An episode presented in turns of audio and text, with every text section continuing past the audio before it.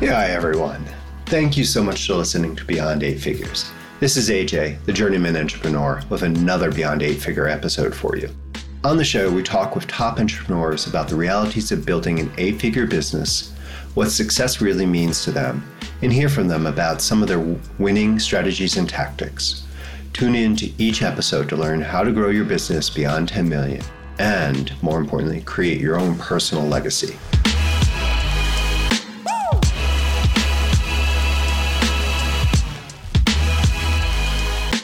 Hello, everyone.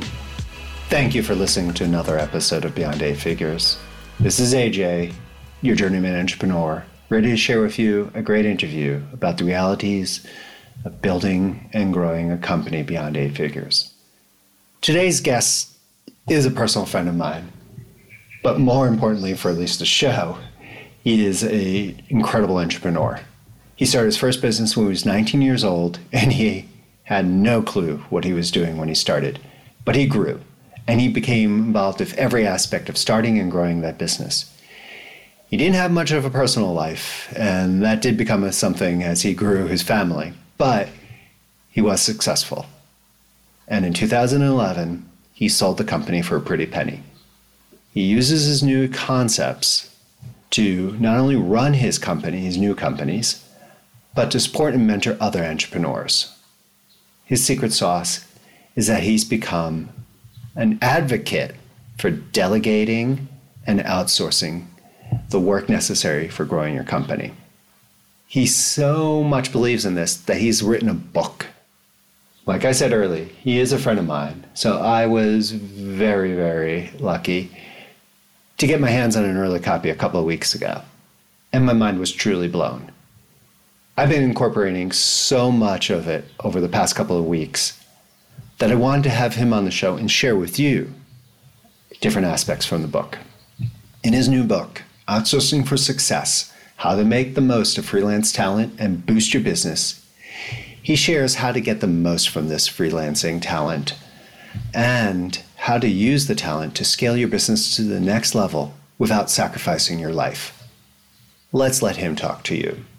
Welcome, my favorite drinking buddy, Kevin Ashcroft. Thanks, AJ. The inspiration, I guess, to, to write the book literally came to me uh, one day as I was sitting in a cafe in Spain having a glass of wine and some pasta for lunch. And as I was talking to a couple of my freelancers via email and Skype, literally the, the idea just came to me that wouldn't it, wouldn't it be really useful to have a book on on the subject of outsourcing and how it works and you know how to make use of it, how it can how it can impact your business, how it can actually impact your life, and it can make quite a difference there. Um, and so um, it, it came to me in that afternoon, and within about within about thirty minutes. I had written down the the list of contents. I had written down the content pages and the general structure for the book. And what I immediately done as soon as as soon as that part had finished and the glass of wine had gone and the pasta was removed from the table was I emailed five or six people just to let them know that I had decided to write a book. And the reason for that for me was was so that I had some level of accountability, um, which is a real big thing in my life. You know, the more accountability that's there, the better you know I tend to I tend to do, and the more I achieve, and the more I follow through, which I guess is is kind of you know is a kind of common sense thing. So I emailed five or six people just to say, you know, listen, I'm writing a book. It's about outsourcing. Um, I'm hoping to have it finished within about 12 months. And, you know, at that point, that gave me a little bit of certainty that I would progress with it because I had put it out there. Um, and I didn't want to go back to people in, in 12 months' time and tell them nothing had happened, you know. So I got the contents done, I emailed those people, and, and really that's that's where it that's where it started. When you sold your IT company and you started up this thing, what kind of led down the path to really rebuilding your business around outsourcing? And yeah, how you can see other entrepreneurs following your footsteps in doing so. Yes, so the, the reason for me trying this different model was that I'd started my first business when I was 19. That's 30 years ago. And I started that business at 19. Um, and pretty quickly, I had started staff in that business and we grew it to, um, to a good size in the Scottish marketplace. Over those almost 20 years of having that business, um, we employed you know hundreds of people not at the one time, but you know we had we had different people come in and out the business as, as you would expect in that length of time, and you know there's there's a lot of positives uh, to having a, a team and an office and, and working there together, but there's also there's also negatives, you know. And as I seen business evolving and the type of businesses that I wanted to get involved in, and and for me, that was more about remote businesses. That was location independent businesses. And anything I look at now has to have location independence as a core part of it. And so when I started the, the marketing business Blinkered in 2011 or, or thereabouts, my focus at that point was to try and make it different, not to have offices, not to have staff members uh, working 40 hours a week or whatever their particular contract would be. It was to have a lot more flexibility. It was to bring people in who were specialists in their particular areas and really to get a, a business model where there was a lot more flexibility, where I could upscale quicker and also that I could downscale. You know, if if the inquiries reduced or the client demands reduced, then I had that option. And that's when I turned to outsourcing and I made a very specific decision at that point that I wouldn't hire any traditional full time staff, I wouldn't have um, a, a physical office, and I would look to build a much more flexible business that, that, I, that I hoped would be more enjoyable and more profitable. And, and in general, just make it, you know, a, a nicer, a nicer business and, and, and something that with the location independence, I could be anywhere and run it. And, and those were some big points for me. So you go from beautiful Scotland to some non exotic southern Spain, if I'm correct. So location independence seemed to have worked, you know, in 10, you know, for the past 10 years now. Yeah, that definitely has. So, you know, we, we didn't move to Spain 10 years ago, so we moved almost four years ago. But what was really nice about it was, you know, we made we made the decision to move. Um, we had an opportunity with the age that our kids were at that we mm-hmm. felt it was a time that we could move. We could move them without much disruption to their schooling. And we, we had actually an option at that point. We were thinking of either moving to England which was the preference for my wife and for, for my two kids. We did a pros and cons checklist. Uh, we all sat down and we said, you know, if we're going to make this move, where would we like to be? My view was, you know, we could move to England or somewhere else in Scotland at any point. It's, you know, it's an easy move. But we have this one opportunity as a family to do something a little bit different.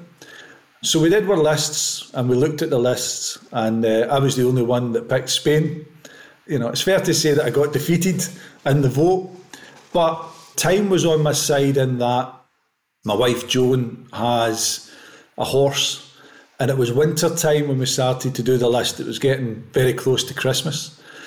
And she was going up to the horse and she was doing the mucking out each day, and she was uh, literally smashing the top of the water buckets to, you know, to remove half inch inch thick ice so that you know she she could water she could give the horses water and and those kind of things.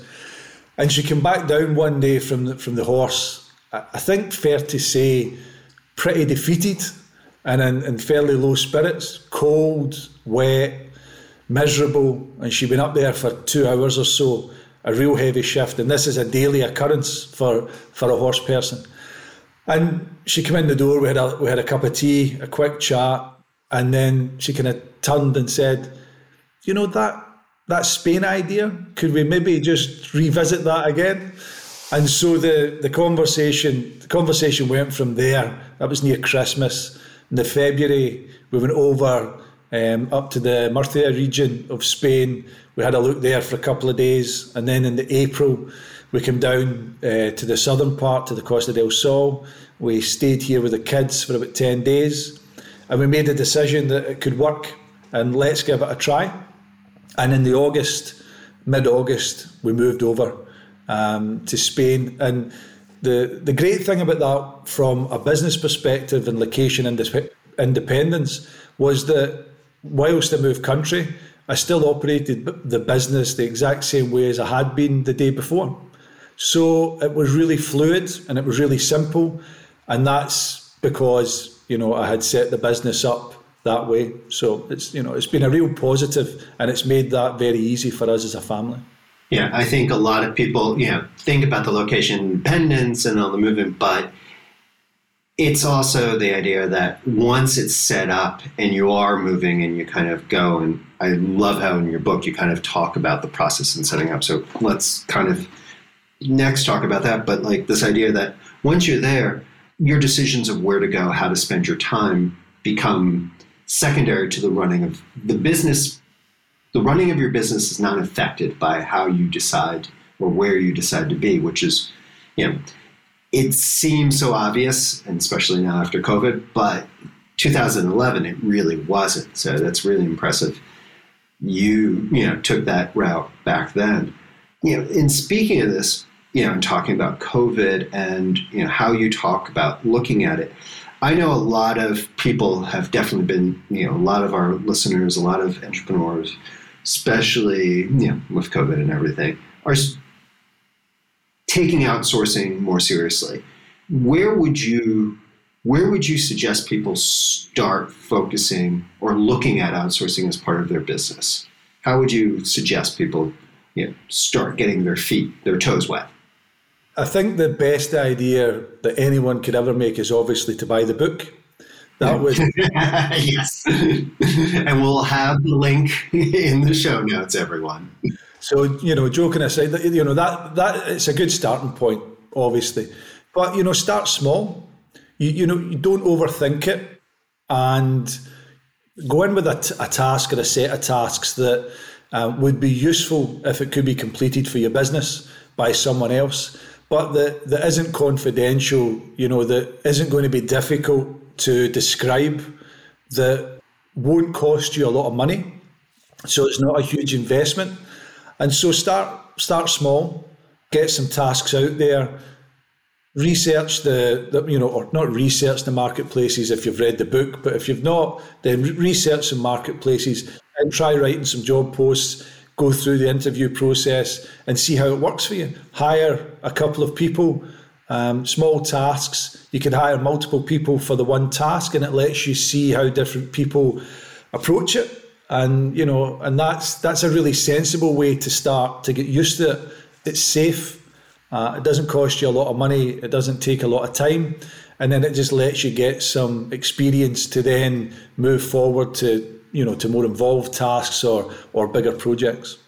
One of the things I really did like in the book, and I hadn't really thought of it, but you talk a lot about people creating their own agencies on top of you know some of the platforms and I really do like that concept because it's this idea that you're still going forward, you know, as a business owner, instead of getting some of the more established agency structure, you're kind of getting a hybrid agency and getting that sort of like, all right, you're taking on the idea of finding the freelancers and the consultants and you know the contractors who do the work and then sort of pull you know pull that all together to make it work for me. And i can still interact with you either as an agency or through the contractor platform.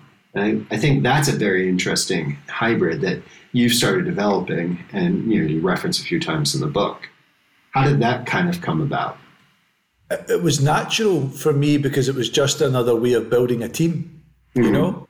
So I, I guess you can look at it in two ways, or, or there's multiple ways that you may use the freelancing, the freelancing model. So you can use it um, to get people to do specific tasks or mini projects or, or bigger projects. Um, and you can bring those people in on an ad hoc basis. Or you can look to build your entire team this way, or a portion of your team this way.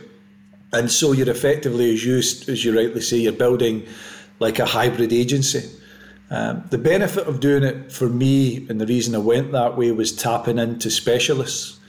So, you know, I, I guess an example of that could be, you know, you may have you may have a web developer that's part of the team, and a client may ask you to, let's pick something like set up Google Tag Manager and set up specific analytics and, and triggers within the website. Now that's something you could get the, the developer to do, but it's not their main skill set. And then what happens is they, they you know they have to spend time to learn it. They may not do it correctly. They may miss some things. It's going to take them longer than is necessary, and you're pulling them away from their core tasks.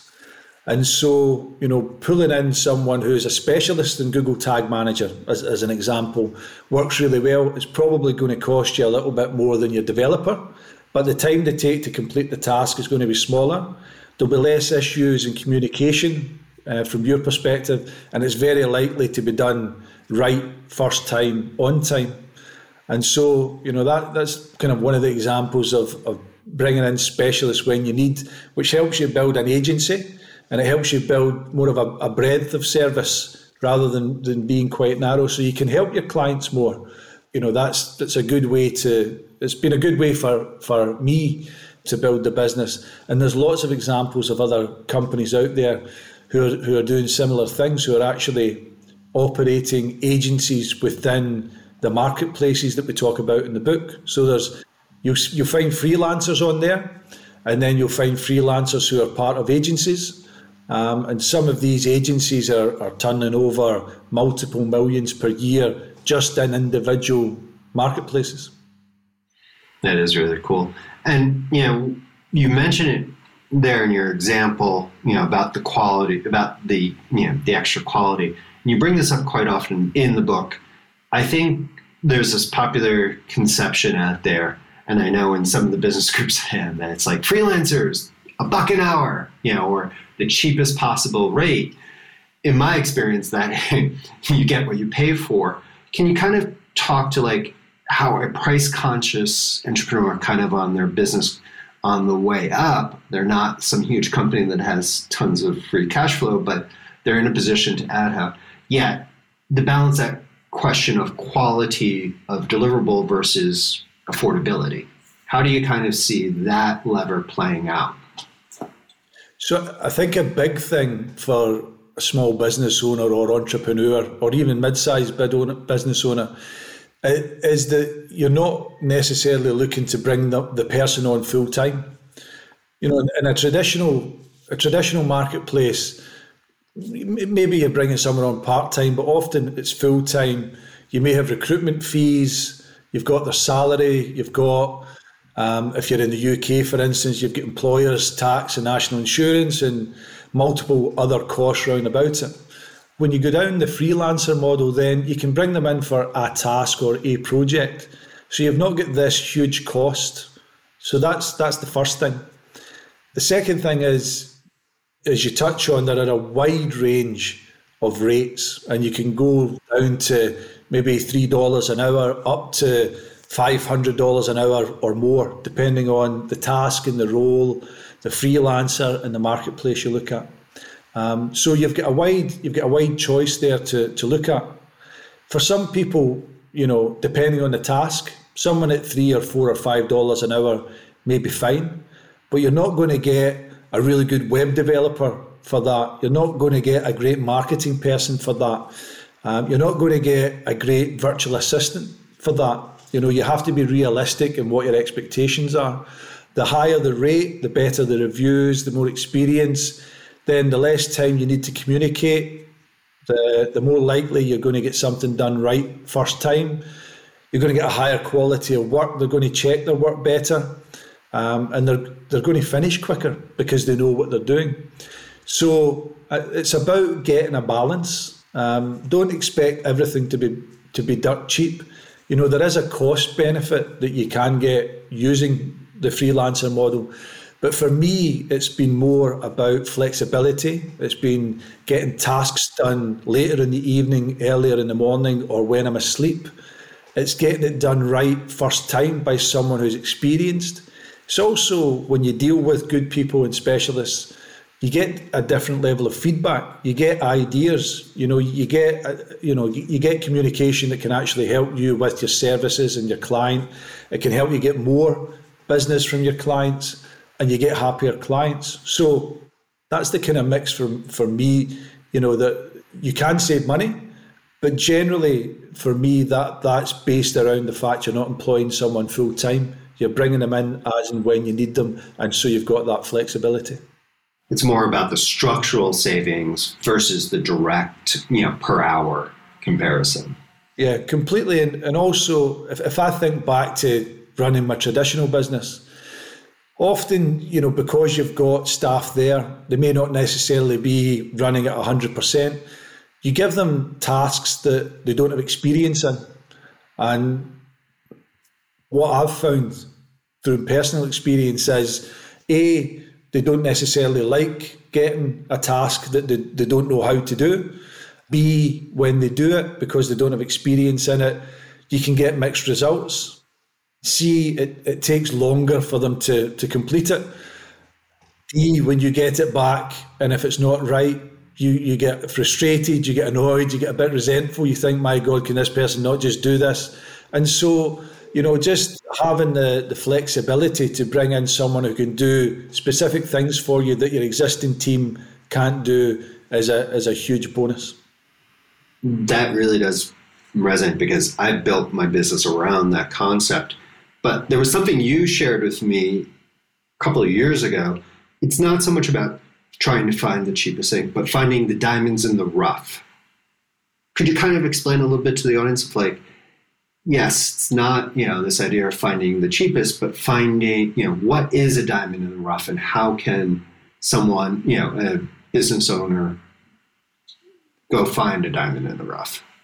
So the reality of that on the on the marketplaces is that it, it takes you a bit longer, you know, than going for someone with all the experience and all the reviews.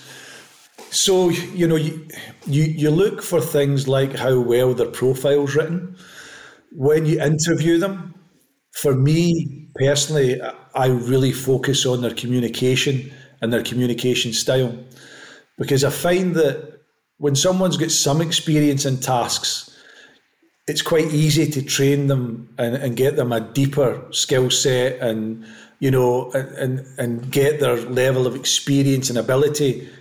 You can get that moved faster quicker and, and better. But if their communication's bad if, if that's inherently poor and they don't get what you're saying or they come back with completely different answers that part is exceptionally hard to train and get right and so that's that's one of the first things that, that I look for if I can communicate easily with them. Because if I can do that, then there's a big chance that you know we can work together. Over and above that, it's it's the work ethic. You know, it's it's kind of what they're about, the effort they put in, the care that they take with trial tasks and, and things like that, AJ. So, you know, when you when you work through making sure they've got strong communication, and, and they've got that desire to to learn and do better and build their own business because effectively they're self-employed. You know, they are effectively running their own micro business. And if they've got that attention to detail and they care about the results for you, those two things give you a really great starting point. And the rest of it, you know, assuming they've got skills in the in the general area that you want them to work in, the rest of that can be developed really quite quickly. So that that's been a way that you know it's made it easier for me to to decide quickly whether to give someone more tasks, whether to invest in them um, with some more training and more of my time, and and that's worked well for me over the last 10, 11 years of, of using the outsourcing model. Know, you talk about having sort of a core team and then having freelancers come you know, come in and out. I know I've had this has sometimes been a mental issue for me in, in talking with other business owners, other entrepreneurs. It's like how do you balance the mix of having consistent people working on your you know your business you know contractors full time however that definition and then people doing bits and pieces can you kind of maybe walk us through some of the variations you see and some of the things you try to strive for in that mixed team concept yeah so you know we, we effectively have people in the team that, that are full time with us work 30 35 40 hours a week and that that works great for us there. You know, as you say, the core team uh, they, they carry out very specific tasks day in day out. So, for instance, in the in the WP support specialist business, we have Peter, um, who's one of the core team there. He does all the regular reports. He he manages the ticketing system. So he manages all the calls that come in for support and development. And he then either does those calls himself or depending on what the, the client's asking for, he'll you know he'll then set them to a, a web designer or a web developer or a, you know a, a, Google specialist or whatever it may be or a graphics specialist. So you know we, we have a core team because we, we know the the amount of business and the requests that we're taking care of on a regular basis and it gives us flexibility that if we if we get a, if we get big demand, for instance, for website designs, our normal guys in the team that we have there can deal with about 90 95% of that.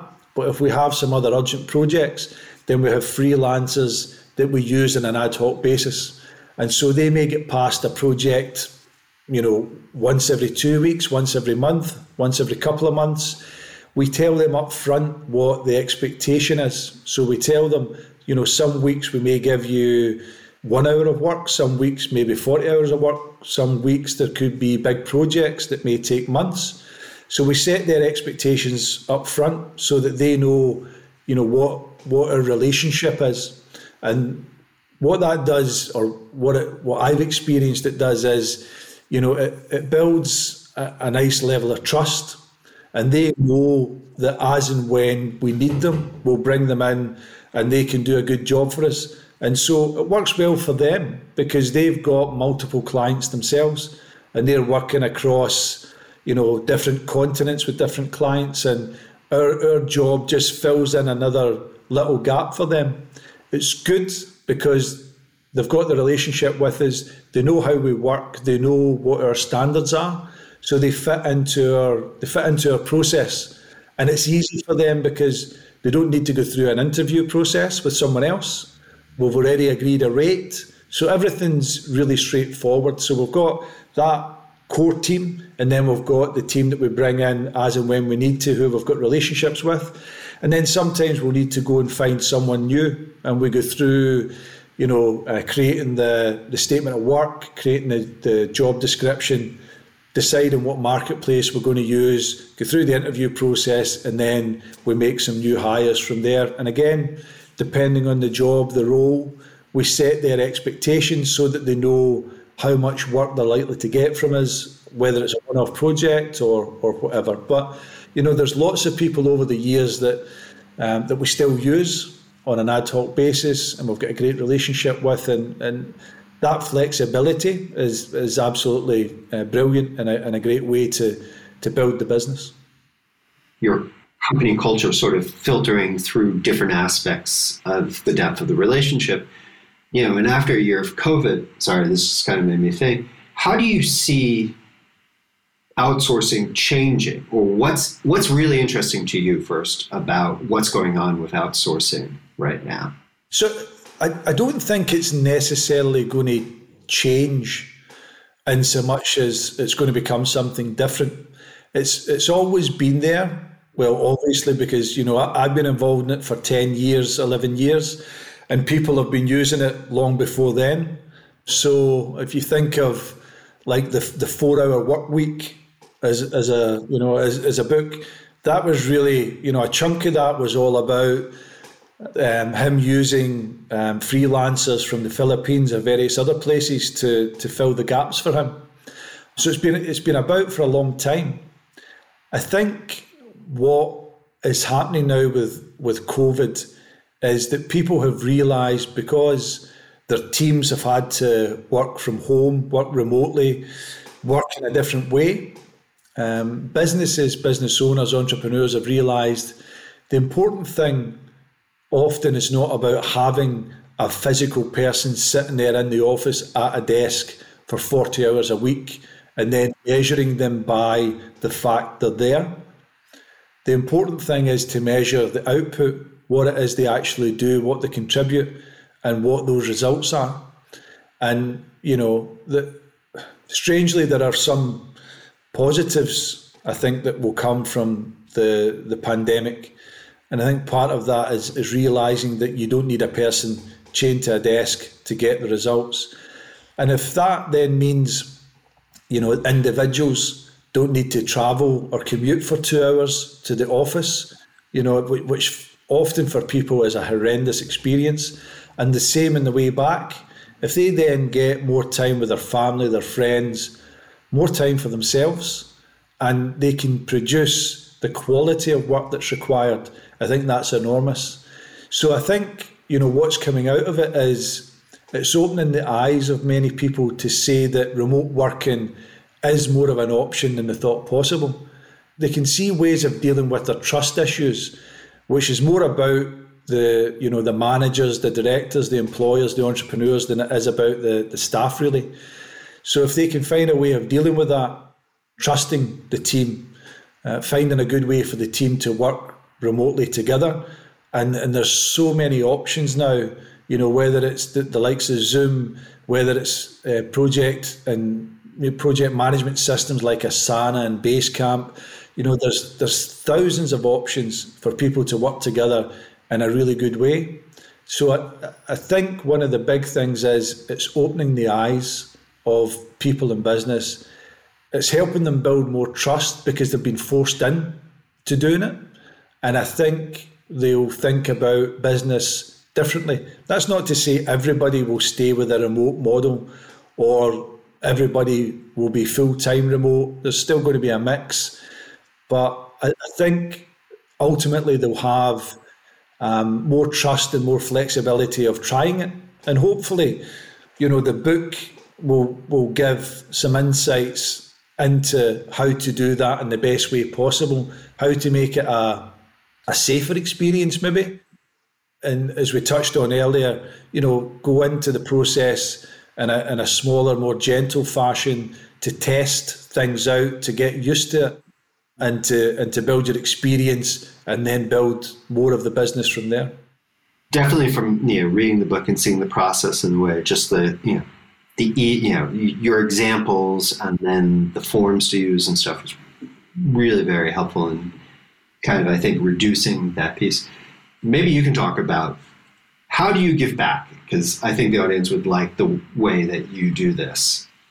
So what I'm starting now is, I, guess, something a little bit different with this, and and on the on my kind of personal brand website, kevashcroft.com, we've got a, a giving back section. So, you know, it, it's something that I've done for a long time in my life, and it, it's something I really enjoy doing. And whether that's, you know, you're, you're standing in a car park and someone doesn't have, you know, uh, 50p or a pound to you know, to, to pay for their ticket, or whether you're, you know, you're in a, a, you know, at the checkout in a supermarket and they're short of a couple of quid. It doesn't take much to just hand over that little bit to help them complete the transaction. And the feeling I get from it personally, from a selfish point of view, uh, is wonderful. I think the feeling that the other person gets is often surprise um, initially, uh, but then you know some feeling of, of connection and, and happiness because someone's done something good for them that they don't know.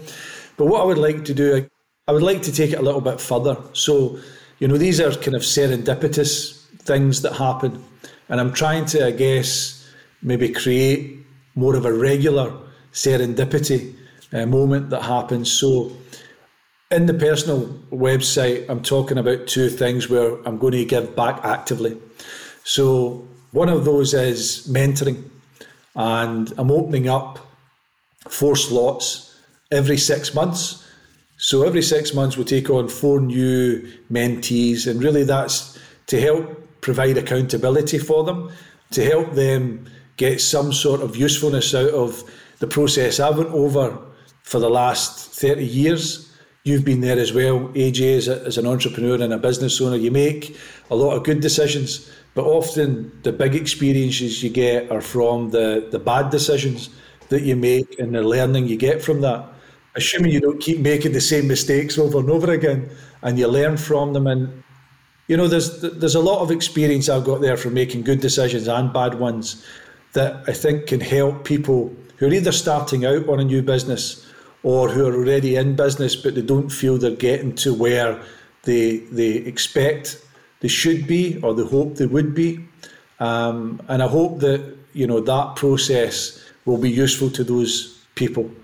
And the second piece of giving back is once per month we're going to select someone or business where they need uh, a good professional website to support what they're trying to do, to give them, you know, a good window onto the world so that when people visit their business, they get, you know, the, the correct impact and, and experience that they would expect them to get. So those are those are two things we hope that are, you know, a good way of a good way of giving back. And we're going to pick people, as, as we say, we'll go through a, a kind of process, a questionnaire.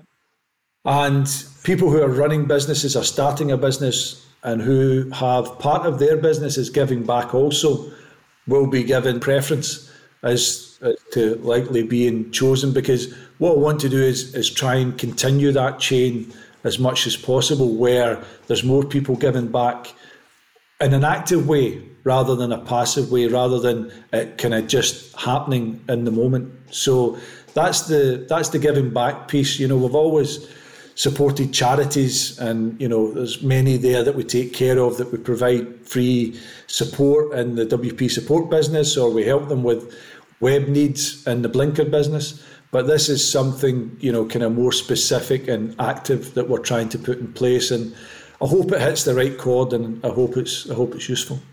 I really thought that was very interesting that way of giving back and just being more actively involved in sort of the success or the opportunity for those people who get selected. Um, we'll make sure that we have a link to Kevin's personal website and this program in our show notes. So please, if you are interested in learning more or talking to Kevin about it, please go check him out. And we'll, once again, in the show notes, everyone. Thank you so much for being on the show. Since you do have a book coming out, would you tell folks a little bit about why it's so great because I was very excited in reading one of the earlier versions. I know it's still being fine tuned, but I was very just the amount of actionable insights and examples and documents and stuff. I know you there'll be links. Can you tell us a little bit what comes with the book? Yeah, no problem. So, you know, the, the point of the book really is is to give uh, business owners and entrepreneurs an insight into outsourcing and how they can use it in their business to make their lives easier, to help them scale the business, to help them grow the business, to get access to skills and services um, that maybe they don't have or maybe they, they find it hard to access. So that's kind of a, a core part of it. We talk in the book about the pros and cons because it's important to understand that whilst there's you know a huge number of positives there are some negatives to the outsourcing side. In reality, they're, they're not really that different to employing traditional staff the way we have for, for thousands of years. Uh, but we lay that out as well so that everybody's clear on, on what to expect. There are a huge number of marketplaces where you can go and, and find talent. So you, you know, traditional places like LinkedIn and so on are becoming more of a, a, an option as well as more people you know, move to a freelancing model. Um, but there's there's loads of marketplaces like um, Upwork and Freelancer and Reedsy and, and so on. So we talk about a number of those marketplaces and, and give you a kind of heads up on what to expect from them, what they're best for, what they're more suited to. And then we move on in the book to a section that, that I've titled Steps for Success. And really what that takes you through is, you know, how, how to write your scope of works, uh, how to write a good job description, why it's important, uh, how to work through your interview techniques, how to screen people, how to work through the selection process, how to manage them and onboard them into your business and, and your way of working. And then we talk at the at the end of the book on sections that are quite important for people. You know, like what happens if the job's not going well? What happens if it's going really slowly? Uh, what if the freelancer vanishes? You know, so there's a lot of sections in there that we go through that are natural parts that I've learned over the last 10 years of dealing with freelancers and, and agencies on these marketplaces. So, what we're doing there effectively is, is, is condensing my knowledge of the, the pain points that may happen and how to deal with them so that either they, they don't happen or it minimises the interruption to you and your business or, or any hassle that, that you may get. That's kind of the, the book in a, in a nutshell. It's there to, um, to help people understand outsourcing is a, is, is a really great option, how best you access it, how to make it as painless as possible, how to give you the best chance of success with it and you know, and hopefully it covers everything that that that people will need to to get into this. I'm going, I'm going to say new way of working. It's not really because it's been there for a while, but I think because so few people have tapped into it that it's it's it's kind of new, if that makes sense.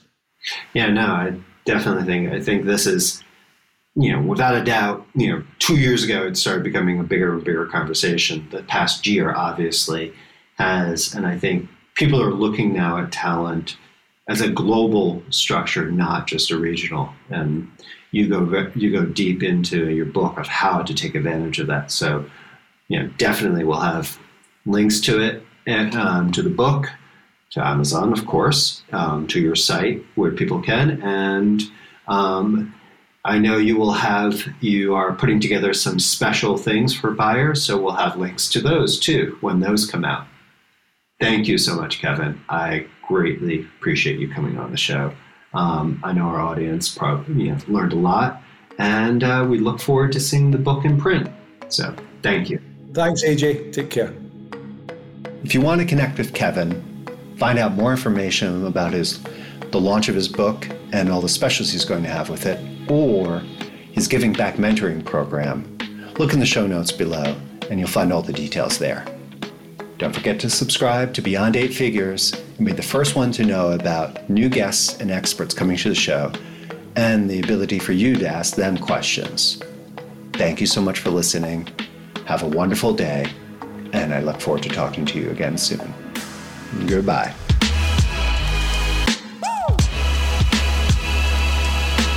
This episode of Beyond Eight Figures is over, but your journey as an entrepreneur continues. So if we can help you with anything, please just let us know. And if you like this episode, please share it with someone who might learn from it. Until next time, keep growing and find the joy in your journey. This is AJ, and I'll be talking to you soon. Bye bye.